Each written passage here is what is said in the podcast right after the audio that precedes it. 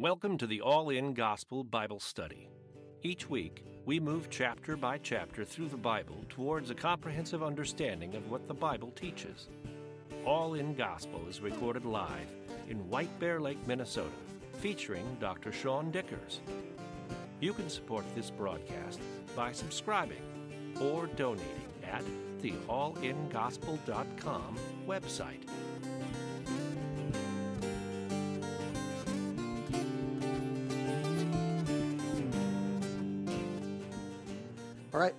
Ecclesiastes number 5, chapter 5.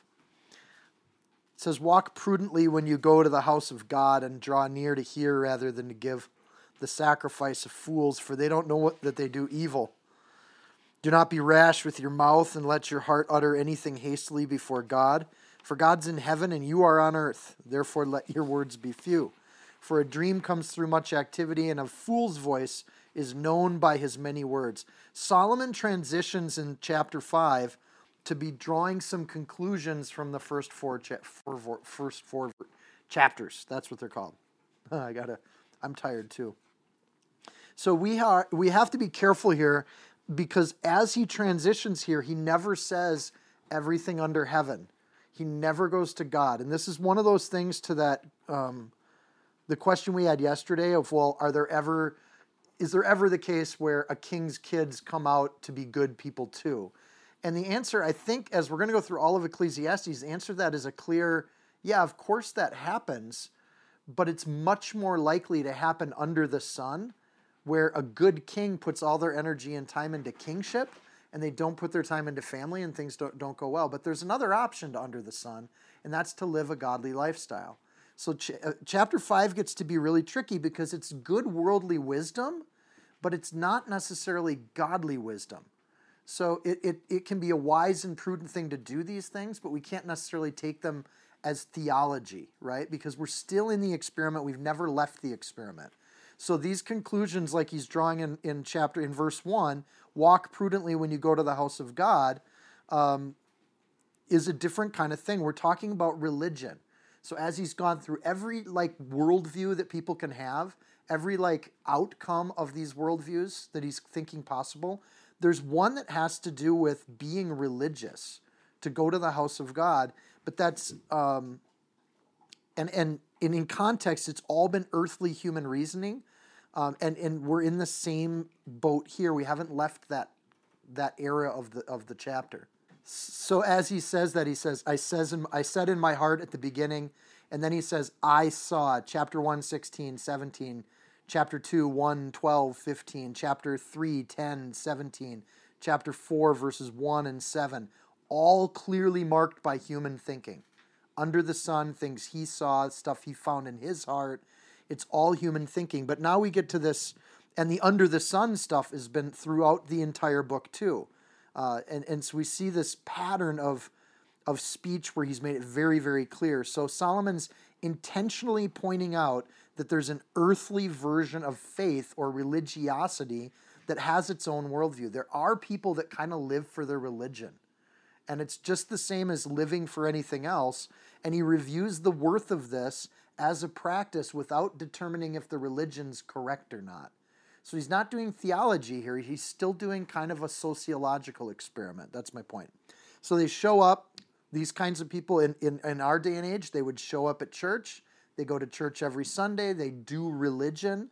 And then they go off and they do other things. And it's just a way to do things. So his, his advice here, or the walk prudently in verse 1, in the Hebrew is shamar regal. It means to keep your feet.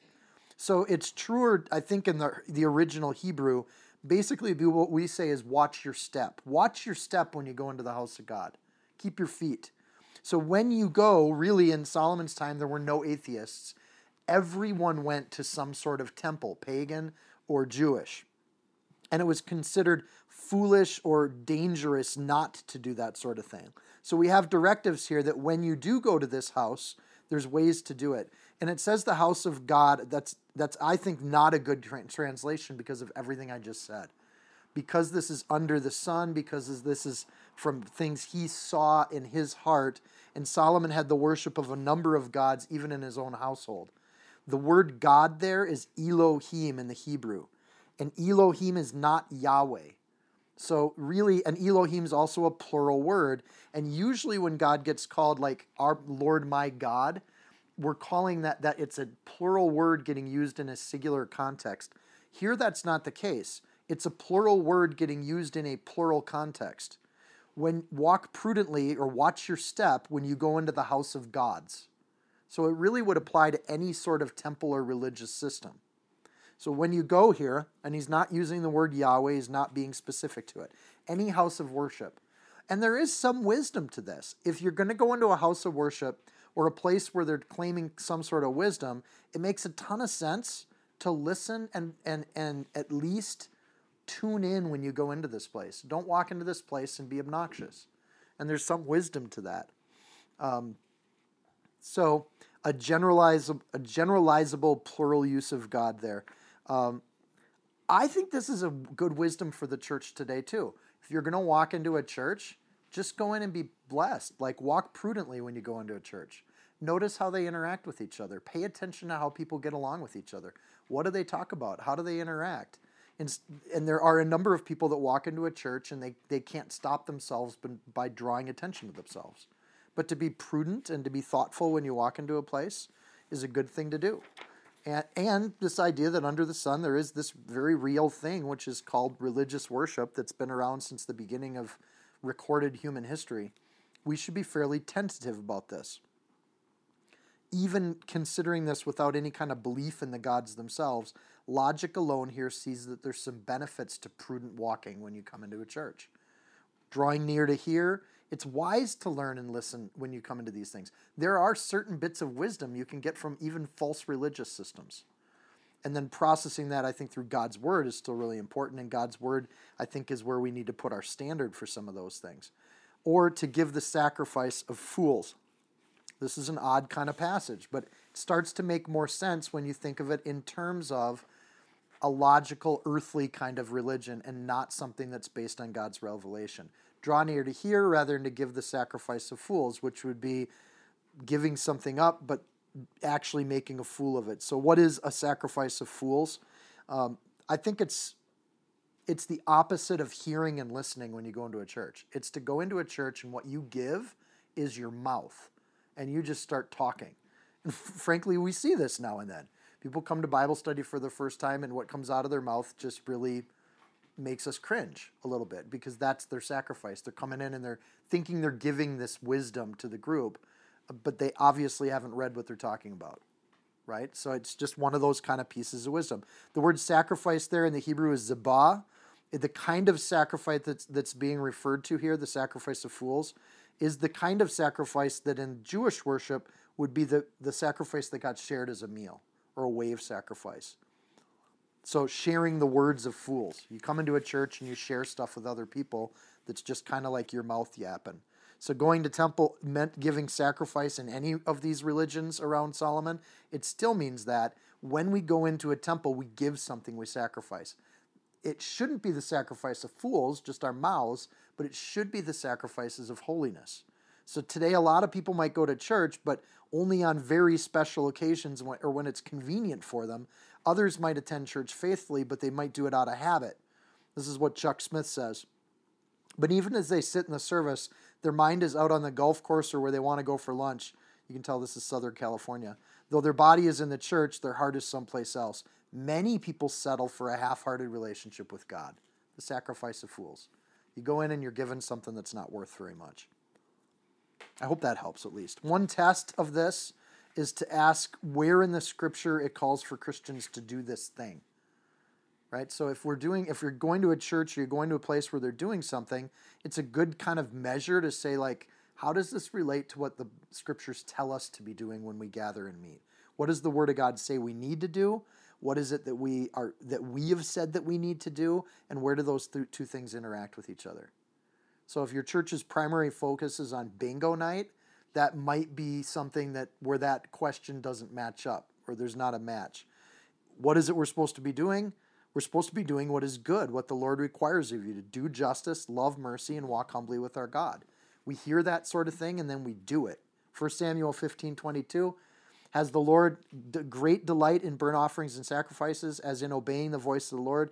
Behold, to obey is better than to sacrifice, and to listen to the fat of rams. Same kind of idea. Sacrifice of fools or the sacrifice of wise people. So even under the sun, even without any revelation from God, false worship or is kind of a foolish thing. It's not worth anybody's time, even for unbelievers. Verse 2 Don't be rash with your mouth. Again, I think this is very similar to the sacrifice of fools. Don't be rash with your mouth. Let your not your heart utter anything hastily before God, for God is in heaven and you are on earth. So, what do we do? How can we be prudent? The first way you're prudent is don't open your mouth and make stupid vows. Well, I'm going to do this and this and this and this, and then you don't do them. That's worse than if you never said you would do those things. So, rule number one when we walk into a house of worship, a house of God, any God, maybe be quiet and listen, be patient. I like to think that when people first start coming to a fellowship, take six months and just be blessed before you offer to do anything. And just enjoy the blessings of the fellowship in that group before you start thinking, how can I help and what can I do? So be patient. And rule number three, there's no need to be making vows. And this doesn't just come in Ecclesiastes. Uh, Matthew 12, 36 says, uh, I tell you that men will have to give account on the day of judgment for every careless word they've spoken. For by your words you'll be acquitted, and by your words you will be condemned. So, just this idea that we always think about what our words are and what matters. Verse 3 For a dream comes through much activity, and a fool's voice is known by his many words. So, also in verse 7, for the multitude of dreams and many words, there's also vanity, but fear God. For now, dreaming is paired with foolish wordiness. That's interesting. If a dream comes through much activity, so much can be said with so few things. But how can a dream be bad? Right? So if a dream comes through much activity and a fool's voice is known by as many words, there seems to be a pairing here of some sort. So huh. I'm going to skim through this a little bit just for the sake of time tonight a lot of times I think, and this is again without God's revelation, but just looking at the world at large, Solomon notices that there's people out there that have dreams and share those dreams with people. And he seems to connect that with activity. And then people will say things, a lot of things. And there's a, and again, this is just this thin line because as believers, we dream all the time.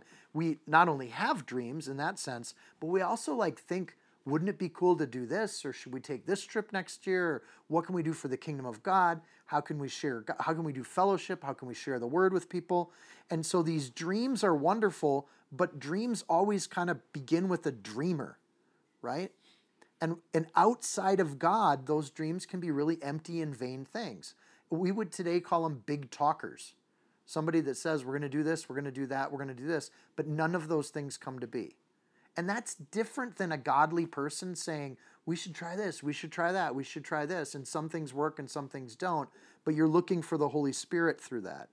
But there is something to say that when you're kind of all over the place and there's nothing solid there, that that's kind of a foolishness, right? So dreams can be wonderful, but they can also be vain and they don't fulfill or do any things. And sometimes there's earthly thinking around dreaming is this dreaming big is a really big idea or big thing. Uh, I think Edgar Allan Poe says this really well. Deep into the darkness peering, long I stood there, wondering, fearing, doubting, dreaming dreams no mortal ever dared to dream before. There's a kind of darkness to just sitting around and dreaming stuff up, right? And in under the sun or in the world, that can be kind of an odd thing. So, um, Oprah Winfrey says this too. The biggest adventure you can take is to live the life of your dreams, right? And the world says stuff like that. And there's many words associated with it. Lots of people say stuff around that. Um, just look deep enough and follow your bliss. You know, those kinds of things. And that is under the sun. There's a worldview there that Solomon's capturing with such a simple sentence. For a dream comes through much activity, and a fool's voice is known by as many words. It's just foolishness and it goes on. So now Solomon is not only a depressing writer, he's now the killer of all dreams. And so we're just at this point where thank you, Solomon, very much. He's a shatterer of dreams. So again, earthly war- wisdom would support that a wise person just gets a little jaded when they meet people like this. They're all over the place, they're, they're big talkers, um, but there isn't much behind them. So, successful people consistently accredit their success to a dream they had when they were young. But for every successful person, how many people do not fulfill their dreams and get through life? And that's a huge question. There's there's some that get there and there's some that don't, but the world loves to prop up the dreamer and to make it the thing to be there. You know, there's other folks that say like the harder I work, the luckier I get, and I think that's a little more realistic. Like if you want to get towards that dream, there's a lot of hard work that gets there. So in the church we often think we have plans and that those plans are better than what the church is actually doing, and that can create an actual discontentment. Again, bingo nights. If we're not having enough of them, the bingo lovers get mad. Um, and that just creates kind of this thing. So we keep moving through this. Verse 4 When you make a vow to God, do not delay to pay it, for he has no pleasure in fools. Pay what you vowed. Better, better, better not to vow than to vow and not pay. So this is an interesting concept because we see it throughout the Bible from a biblical perspective, but Solomon's giving it from an under the earth perspective or under the sun perspective. Even for unbelievers to promise something and not keep your promise is foolish. And it's foolish because he doesn't necessarily give a reason for why it's foolish. Making a vow to God, but even paying what you vowed, like when you take a loan out from somebody and you don't pay back the loan, that's a foolish way to live because it's going to get you in trouble. Pay your debts. It's better not to vow than to vow and not pay. Heaven and earth will pass away. God's word, heaven and earth will pass away, Matthew 24, 35, but my words will never pass away. If we're a reflection of God to the people around us and they can't take our word at face value, that's trouble. So if we're saying something or promising something to somebody, they need to be able to trust us to whatever degree we're going to represent God. So when God's people break their word, that becomes entirely problematic because we're shattering an image of honesty and trustworthiness that other people need to have. Pay what you vowed. Maybe a reference to borrowing money. He could be uh, indirectly pointing to people that are kind of making promises in the church that they don't keep. Oh, yeah, yeah, I'll be there, I'll be there. And then they never show up. Better to just say, I don't know if I'll be there or not, and let people kind of deal with that.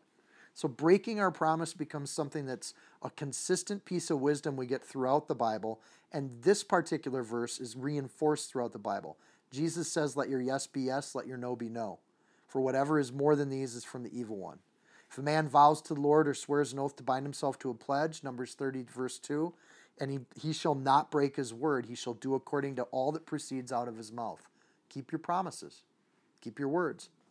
A lot of civic strife comes because you get fools that don't keep their word. I mean, that's pretty much the court system, all legal kind of civic law and that sort of thing comes out of people not keeping their words. Verse 6 then Don't let your mouth cause your flesh to sin, nor say before the messenger of God that it was an error. Why should God be angry at your excuse and destroy the work of your hands? Don't tempt the Lord God Almighty. Have you all of these beginning verses have to do with controlling the tongue?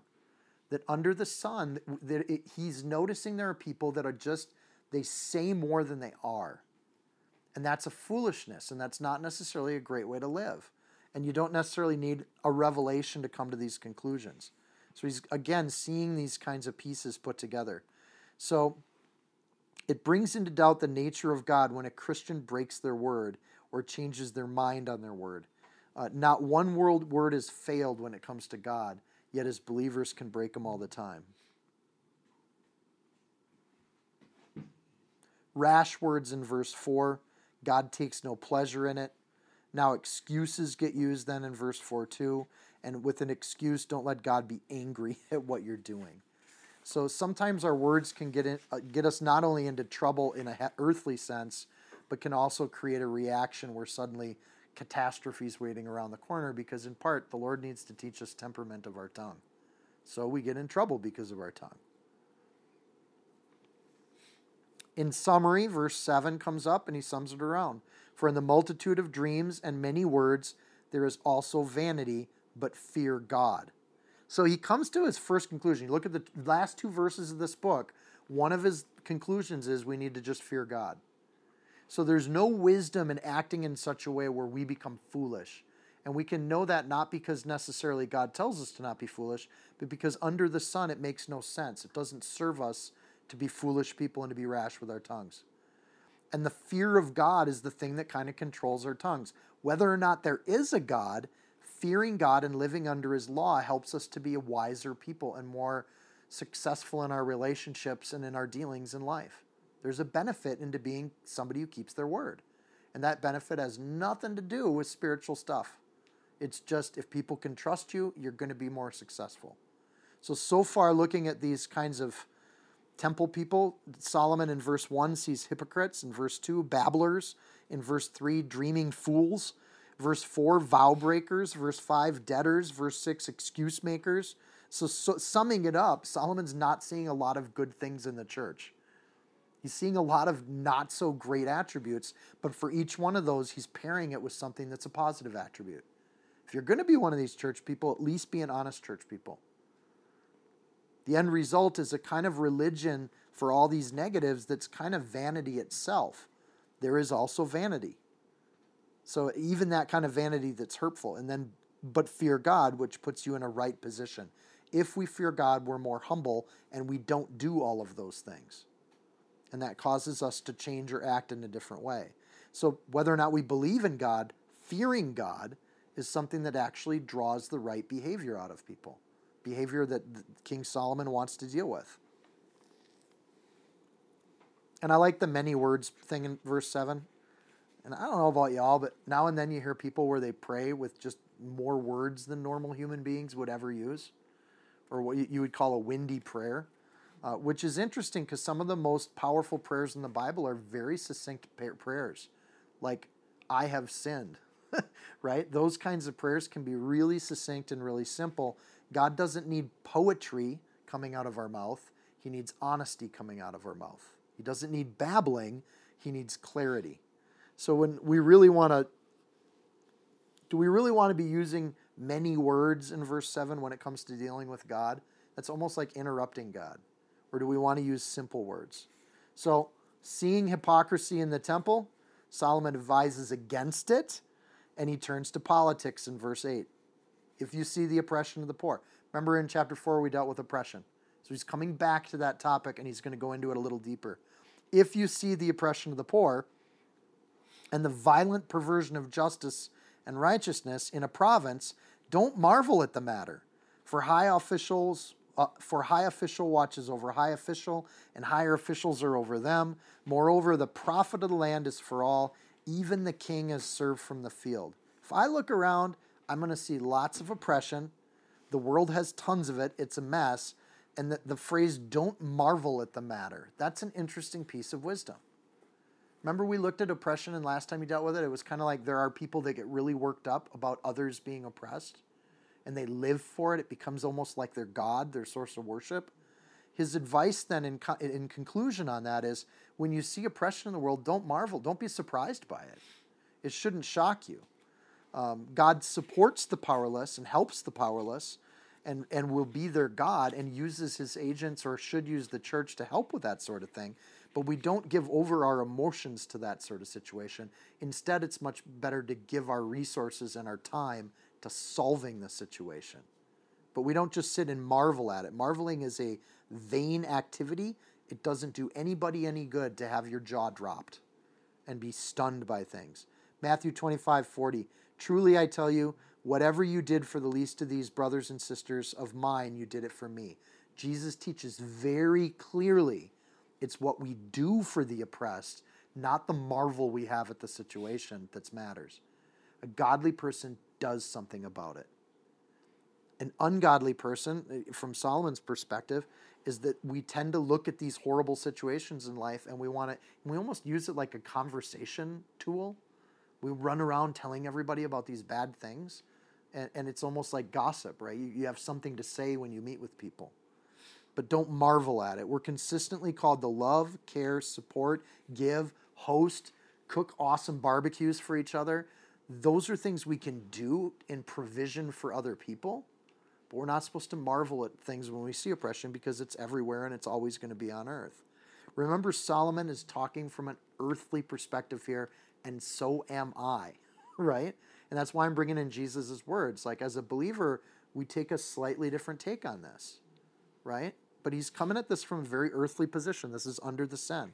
The question then is that idea of marveling, and it suggests an attitude, not an action. So to be emotionally elevated over abstracted problems is a kind of hypocrisy too. This is super insightful. In fact, I don't know a lot of philosophers that take on this phenomena where people get really, really excited about a political cause, but they don't actually do anything about the political cause, right? Or they might throw 25 bucks a month towards it because they saw the TV commercial, they don't actually go out and serve or do anything. So as long as I can keep problems at arm's length and feel like I do something about it, then I can make myself feel better. Right? So the way Solomon comes at this is really interesting. The word marvel there is tamah. In the Hebrew, it's to be amazed, astonished, or wonder at something. It's the disposition of the self righteous. This idea that we can marvel at something. Phrase there high official watches over high official. Um, Solomon's running a government and he recognizes that there has to be some sort of government. And in the absence of the government, you're just going to get power taking over. It's usually some forced power. So any kind of government that, pe- that people live in peace under is going to have layers and layers of government officials that don't actually make things, they just consume things. We call this taxes. So don't be surprised at that either. Don't be surprised that governments are inefficient because they do. You're going to have these officials that eat and take and take money out of the system.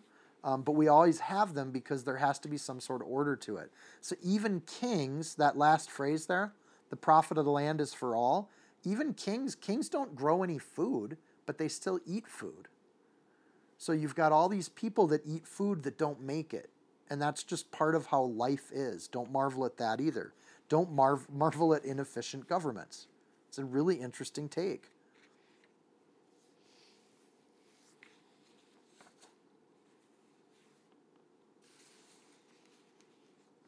It's interesting. There's a in science, religion, and development, there's some considerations over what should be happening with government right now. And I just, I know we have some folks that really like kind of watching for prophecy fulfillment. This is interesting what the, the Institute says. Um, Solomon is saying that re- religion can be kind of a, a human endeavor. And Solomon calls it out that it can also be hypocritical the Institute puts hope inside this, this phenomena. Listen to this. In speaking of religion, the Institute is not concerned with sectarian movements. Rather, its interests lie with the impact of religion on the heritage of humanity as a whole, the scope of the study that has equally occupied science. In addition to being considered sources of knowledge, the two are regarded as forces, both spiritual and material, that are responsible for the progress of the human soul and society. It's interesting that the Institute for Studies in Global Prosperity recognized that religion serves a role that has nothing to do with God. It's actually good for society. And this is kind of phenomenal because when we come at religion or we study the word, we're doing it for a very faith-based reasons almost entirely. But you have these institutes that recognize that there are some benefits to these institutions that have nothing to do directly speaking with the faith that the people have. But there's an order to it. From its document called Reflections on Governance, attempts to advance human prosperity and well being can no longer ignore this reality. The unification, harmonization, and coordination of human activities on local, national, and global levels is now imperative for human progress. Approaches to governance at all levels must therefore be informed by a recognition of the organic unity and interdependence or the oneness of humanity. The goal of this institute, who cares about religions, as long as all the religions agree in the oneness of humanity. And these people are driving large numbers of global initiatives right now to try to create that. So, for those of you folks watching prophecy, you'll recognize that that sounds oddly to similar, similar to what the world says. Here's the deal Solomon says don't worry about the fact that governments are going to do that. It's what governments do. It's how they operate. Don't marvel at it. Don't be stunned by it. And they're going to create, frankly, as they create a one world government, they're also going to create more oppression in the process because they have to oppress people to get governance to work. It's how that happens. So when we marvel at those things, we're actually being amazed by evil. Think about that.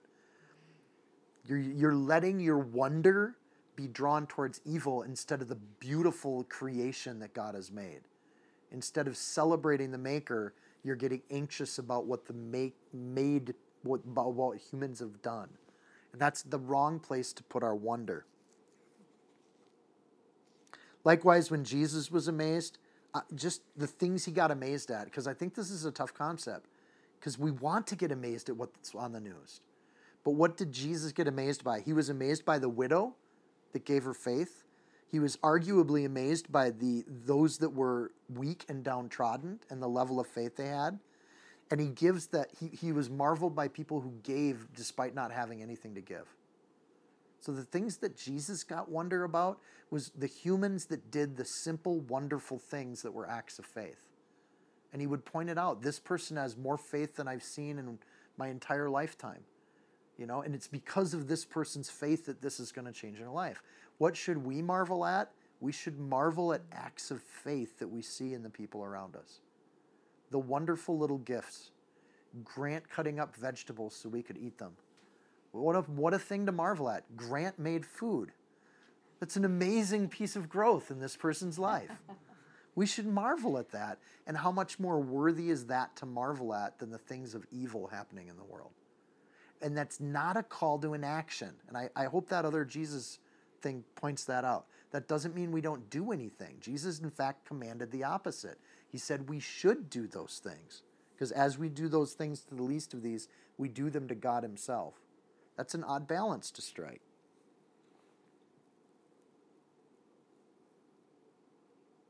But when you hear of wars and rumors of wars and commotions, do not be terrified for these things must come to pass, but the end will come, will not come immediately. That's from, uh, oh goodness, I didn't put the book. It's chapter 29, verse 9, whatever it is, but I don't, I didn't put the book. Sorry about that. Oh, Luke 21, verse 9. At some point, we will all be oppressed by a government that, that figures it out. It's just going to happen. Then Luke goes on to say, But before all things, they will lay their hands on you and persecute you, delivering you up to synagogues and prisons. You'll be brought before the kings and rulers for my name's sake, but it will turn out for you as an occasion for testimony. You're going to get to share your testimony. Don't be amazed when there's oppression, because it's coming your way too. Let's choose to marvel at what God's doing, right? It's just a wonderful thing. I remember we went to a Big Daddy Weave concert, and this was in Virginia, right, or West Virginia poorest place in the world. The concert was in the high school gym, right? And these people, you when we walked in, we were we came from the university part of the Appalachian Mountains. People that came to the Big Daddy Weave concert did not. Like we were there to volunteer with like the the World Vision stuff, you know, handing out the kid volunteers. But the audience that came to this thing were like the locals, and they were not wealthy people, but they were joyful people. And what struck them is we get done with that halfway through the concert. I don't know if you've been to one of these concerts and they try to get you to sponsor a child, right?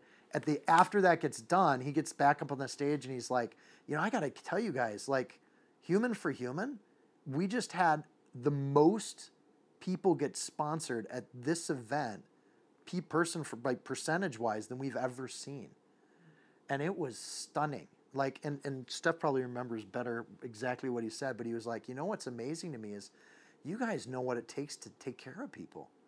Like, you guys know how to take care of people. And these were not the people that you would think that would have pocketbooks ready to sponsor children, but they did it anyways. Jesus looked up and saw the rich pulling their gifts into the treasury, and he also saw a certain poor woman, widow, putting in two mites. So Jesus said, Truly I say to you that this poor widow has put in more than all.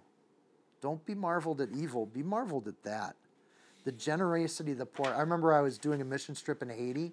We're sitting in the, we crawl up into the backwoods, this horrible hike through the hills, and they are absolutely impoverished. They've cut down all their trees because they needed it for fuel. So they're living on kind of this red dirt stuff, trying to get something to grow out of the ground. We get there and they just wanted to celebrate that believers came from a different country. So they killed their goat and fed it to us. Two of the ladies walked the entire day to get ice and bring it back in a cooler so because they heard that in America we put ice in our drinks. I've never wanted to eat a meal less than taking the food from these people. And we were told like we got there and like they're like they just this is what it means. This is they're so happy to see you. They wanted to do this for you. And so we like, you know, later when we got back home, we like mailed them goats. like you, you can work with the missions organization. It's like, okay, we're gonna hook these people back up. And maybe they knew that. Like that's really cynical. Like maybe they knew that would happen. But I don't think they did.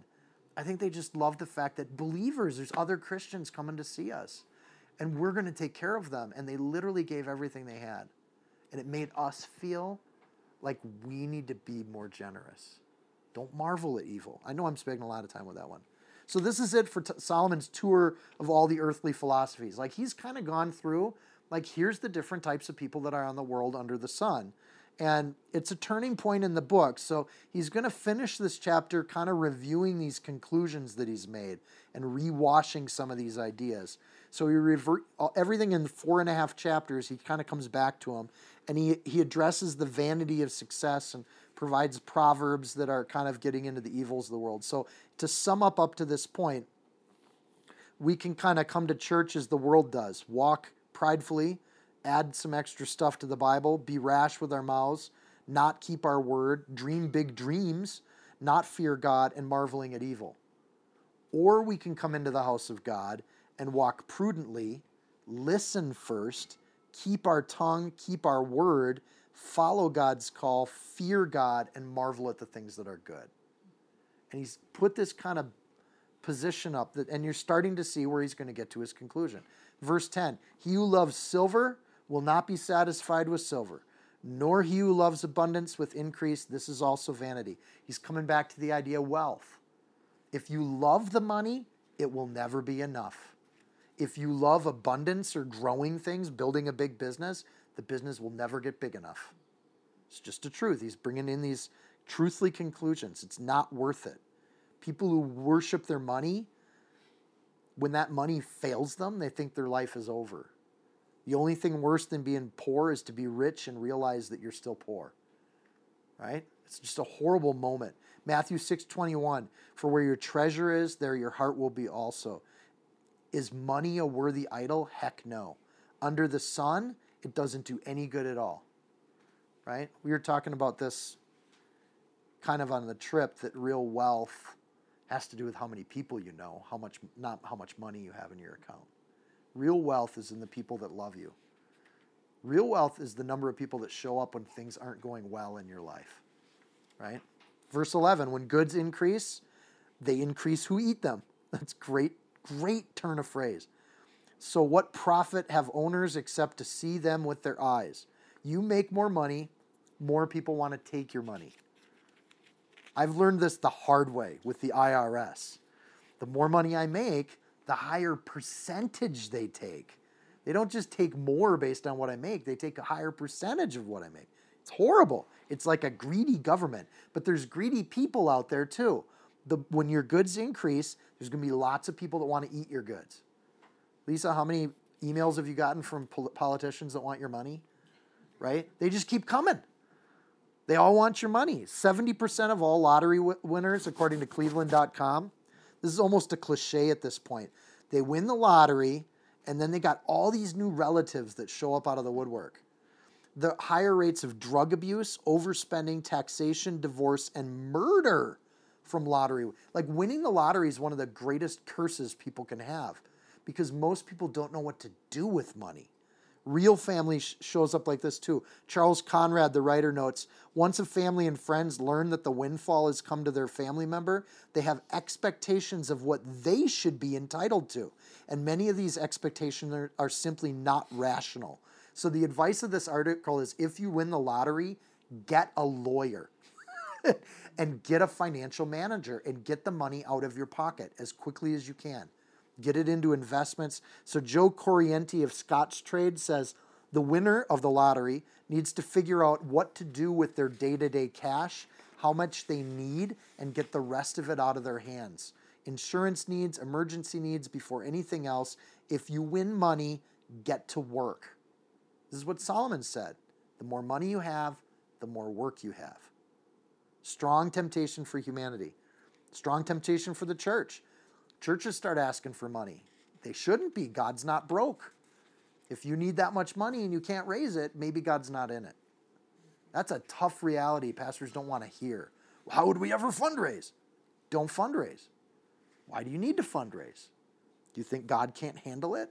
What would you rather have? A huge church of shallow people or a large church or a small church of people absolutely on fire for Christ? Honestly, where do you want to be when it comes to the Holy Spirit? So Luke 16 verse 13 or verse 14. Pharisees who love money heard all this and they were sneering at Jesus. He said to them, "You're the ones who justify yourselves in the eyes of others, but God knows your hearts. What people value highly is detestable in God's sight." Do we have religious leaders that love money? Yeah, we sad it's we do. And it's it's not a good thing. Verse 12. The sh- the sleep of a laboring man is sweet whether he eats little or much, but the abundance of the rich will not permit him to sleep. I, this is really, I don't know if I'm, I'm explaining this, maybe I'm over explaining it. Verse 12, it's like if you work a hard day's work and you go to bed, if you hike for 10 miles a day, you sleep like a baby. No guilt. You're not laying awake worrying about things. There's no stress. You work hard and you sleep well, but the abundance of the rich will not permit him to sleep. If you got all this responsibility on how to manage all these things, you stay awake at night thinking about it all, as you should. Forbes research suggested that authority may be linked to depression, that CEOs may be depressed at more than double the rate of the general public, which is already about 20%. So higher than that. Timothy 6:10 The love of money is the root of all kinds of evil. Some people eager, eager for money have wandered from the faith and pierced themselves with many gr- griefs. People think they want to have more money, and it doesn't quite work that way. Right? It's more it's more burdensome and it's more sleep. Again, Solomon's coming to all this, and I'm just going to keep coming back to it. Under the sun, this is the work of the world without any intervention from God. It's how things go. And again, with every one of these things, I think we could absolutely flip it on its head when that wealth gets used for the way God calls people to use it for. Uh, you look at Joseph of Arimathea. You know, there's a number of people in the New Testament that have resources and they use it to host believers. And, they, and the church largely gets built up around these hosts in each of the cities. Verse 13, back under the sun, there is a severe evil which I've seen under the sun. Riches kept for their owner to his hurt, but those riches perish through misfortune. When he begets a son, there's nothing in his hand. This is a severe evil evil not defined by God's law, but just evil, evil. Like it's a horrible thing when people keep for themselves everything they make and it actually hurts them in doing it. Riches like this is not a good thing. It's inherently wrong. Question is, why is it wrong? Why do we know, why do we all know that hoarding is kind of an evil thing to do? Is there, you know, we all kind of expect that if somebody's rich, they're generous, don't we? Why is it why do we all kind of know that it's evil? Like heuristically, we just understand that. It's evil to hoard your money. And then you get spoiled kids. When he begets a son, there's nothing in his he's got nothing to live for leave for his kids because of all this misfortune. It's common um, for rich people to squander money sometimes. They come into it and they don't know what to do with it. Dishonest money dwindles away, but whoever gathers money little by little makes it grow. Solomon, I think, is still thinking of Rehoboam. Money is a lot like a tool. It's not evil, and I don't. I hope nobody hears this passages that way. It's not bad to have money. It's a tool. It's a resource. You're you're given your life. That's a tool. You're given your the strength of your hands. That's a tool you can use. Some people are given wealth. Hoarding it makes it an unused tool, and hoarded money doesn't do anything. And that's the part of that's what makes it then evil. It's the action not taken with that thing. So tithing is a practice when you get to under heaven instead under the sun. God tells us to tithe. So we don't hoard, we let go of the first fruits of what we have, and there's a reason for that. It has something to do with our heart. And the opposite is being explained under the sun by Solomon. Hoarding everything is actually something that makes us into worse people. It's an extreme evil. It all belongs to God in the first place, so why would you cling to it? It's not ours. It's a great attitude to have. Matthew 13, 22, the seed falling among the thorns refers to someone who hears the word, but the worries of this life and the deceitfulness of wealth choke the word and make it unfruitful. Under heaven, we know that money can get in the way of spirituality, it can get in the way of our relationship with God. It can also be something that, when we know how to deal with it, is actually something that really enables us to be generous and care for one another. Verse 15 As he came from his mother's womb, naked shall he return. That he we're talking about is the rich person. To go as he came, and he shall take nothing from his labor, which he may carry away in his hand. This is the biblical way to say you can't take it with you. Hoard all you want. You're going to die. You can't take it with you. Verse 16. This is also a severe evil. Just exactly as he came shall he go. And what profit has he who labored for the wind? So again, under the sun, you can't take it with you. And that's bad. like spoken like a true rich man. I'd like it's a really bad thing. You can't take it with you. Like that seems to be an evil under the sun. You can bury so a lot of societies would bury things with their people, like the Egyptians. You'd take that wealth and you'd bury it with the dead body, like they could somehow take it with them. Uh, you know, Jimi Hendrix was buried with his guitar. You know, there's this idea that we put objects in graves with people, uh, which is this. You don't need to be entirely spiritual to recognize that it kind of stinks that you can't take your favorite stuff with you. You know, you come into the world naked, you leave naked. So it doesn't matter what you accumulate. And Solomon's saying that's kind of a bummer. That's an evil. Verse 17. All his days he also eats darkness in darkness, and he has much sorrow and sickness and anger. Again, we're still talking about this person that's hoarding. Um, and it's laboring for the wind. And I think that's one of those things that Solomon's really come back to this idea. It's, it's one thing to work and provide for yourself. It's another thing to work to where you've lost your life at the other end. Revelations 3:17. You say, I am rich, I've acquired wealth, and I do not need a thing, but you do not realize that you're wretched, pitiful, poor, blind, and naked. Money doesn't solve spiritual problems. Verse 18. Here's what I've seen it's a good and fitting for one to eat and drink and to enjoy the good of all his labor, in which he toils under the sun all the days of his life, which God gives him, for, for it is his heritage. And that's the summary of it all. You know what? You got enough to eat, you got enough to drink, and you got enough to enjoy the good of your labor. You can take a trip to Glacier National Park because you've worked really hard the rest of the year. And that's a good thing. And, and, and again, this is just worldly wisdom, right? Like he can see that that's a true thing. And we're still under the sun. It's a summary again. And then we get this objective truth that he just plops down right in the middle of it. This is the truth, verse 18. This is a good thing. And we don't need a revelation from God to see that this is a good thing. Enjoy the money, but don't live for it. Separate that somehow. He doesn't get us quite to the spiritual thing of live for God, but he does get us to the point of living for money is a pitiful thing. And it's not good. The best existence the ungodly can possibly get to is to work hard enough to enjoy the work of their hands. Really, there's a kind of joy in that, and people can spend decades doing that. We work, we have a weekend. We work, we have a weekend. And then you do 52 of those, maybe you have a whole week to yourself. Matthew 6:24 Nobody can serve two masters. You either hate one and love the other, or you'll be devoted to one and despise the other. You can't serve both God and money. Can't do it. And again, I think the distinction there is whether or not we serve it. Do we live for it or do we live for God? Verse 19 For as for every man to whom God has given riches and wealth, and given him power to eat of it, to receive his heritage and rejoice in his labor, this is a gift from God. And, and I think when we're under the sun and Solomon says it's a gift from God, he's basically saying, This is something I can't understand with any other rationale other than that this has to be from God. This alone, that there's something to this. Appreciate your blessings. Count them one, two, three. Isn't that a kid's song? Riches don't bring meaning to life. um, but they can provide comfort in life. Don't hoard them, don't live for them.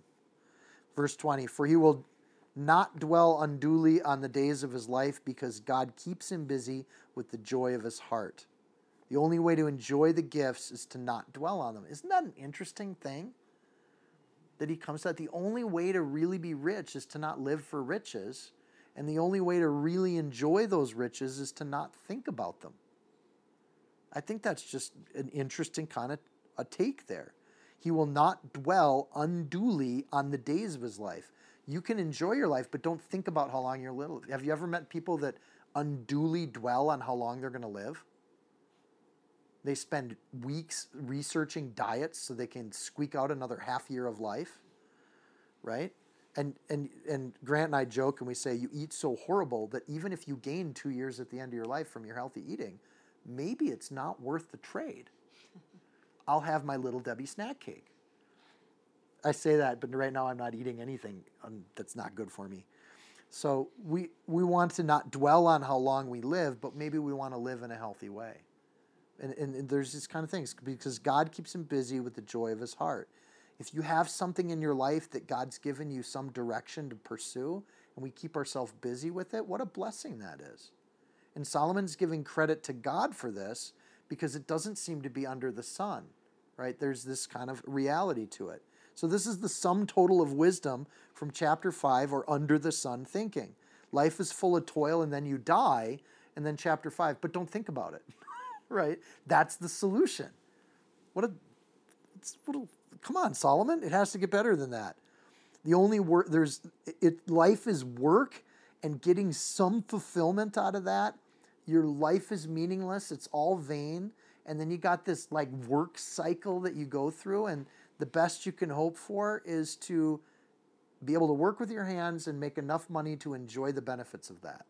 Under the sun, we've come a long way since chapter one, right? All these different worldviews kind of come to that place, and he's arrived there from a fairly logical perspective. Now, modern philosophy would say he didn't use proper syllogisms but if you just give him a little bit of grace then that he's writing at what are we at? Uh, 1500 BC, 2000 BC. I should have looked up the dates. This is a very old document. This is pre modern philosophy. Um, but he has used a fairly logical, reasonable process, and he's put in a lot of premises that we could disagree with at any point, but there's not any one of those points that you can really disagree with them.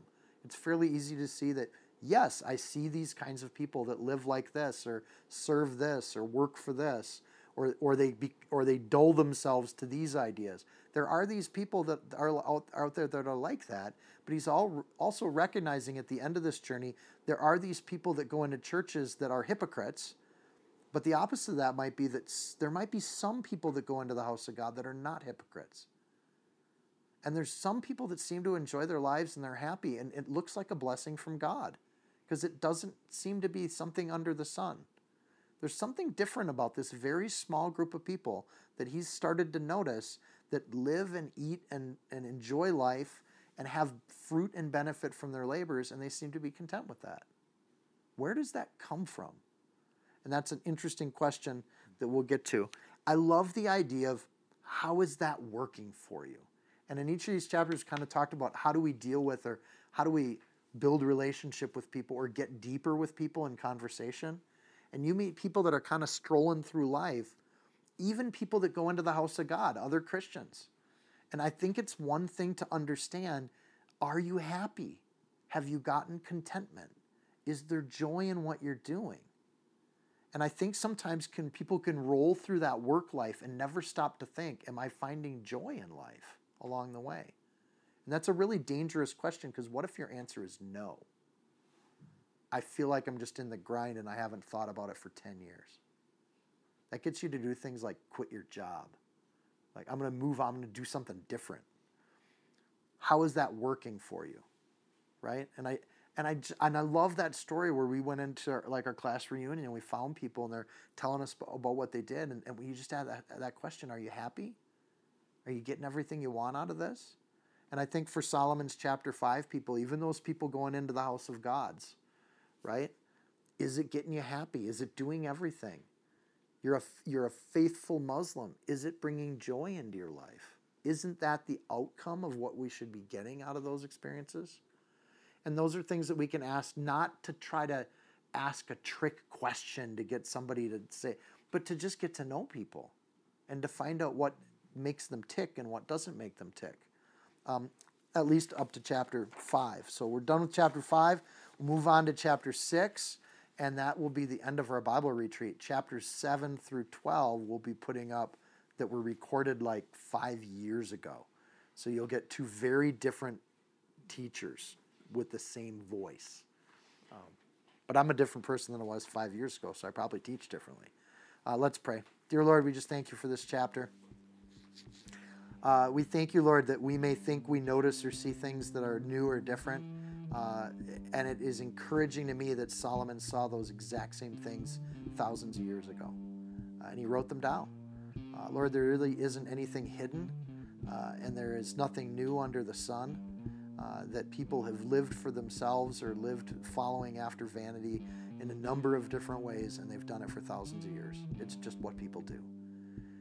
Lord, as you came and you incarnated and you died for our sins and you came, uh, Lord, for us as a propitiation for our sins so that you could bring us into you and into your kingdom, you created a not so under the sun option in life.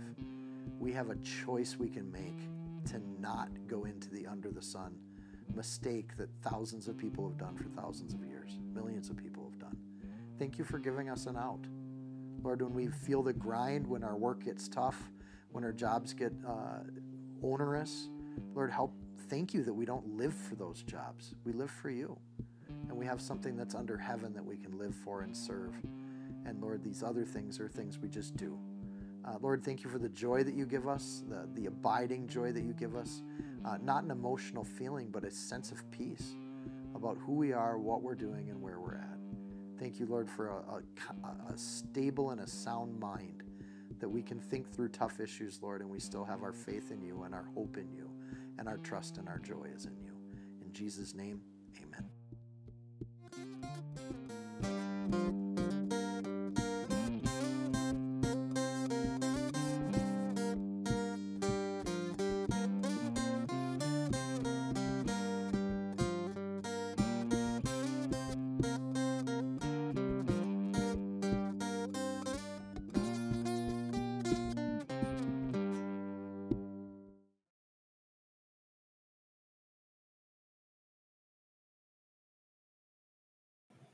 If you found this teaching helpful, insightful, you can support this podcast by sharing it with a friend.